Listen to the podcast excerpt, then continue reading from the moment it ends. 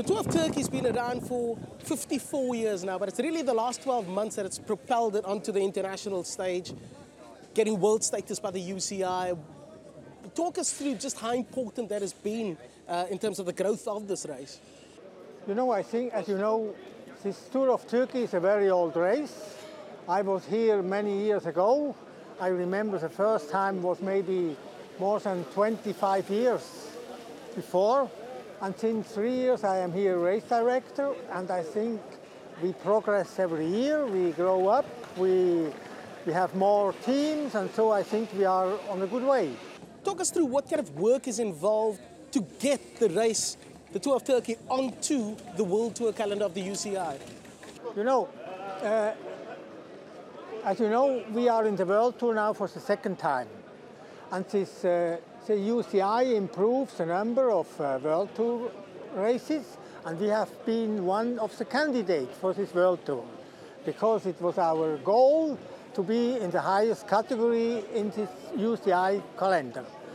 And I think uh, we had some inspections from the some inspector from the, from the UCI to control us to see what happened here in Turkey, and at the end of the day, they accept the status of as World Tour race because I think we we have a good organization.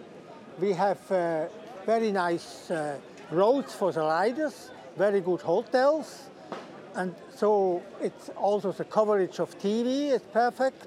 And so I think uh, we, we we merit to be in this World Tour. Let's talk about this year because this really has been one of the most nail biting finishes in the history of the Tour of Turkey. I mean, how exciting was that for you?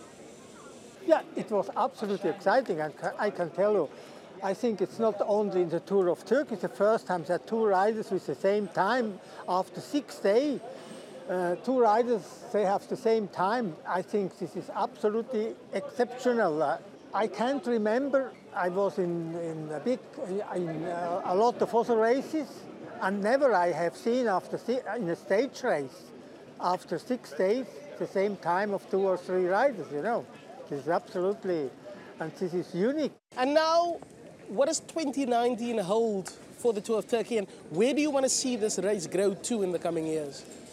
You know, I said every time our problem is a little bit many times we are too late with a lot of things. We, I said to all these people, to the organizing committee, uh,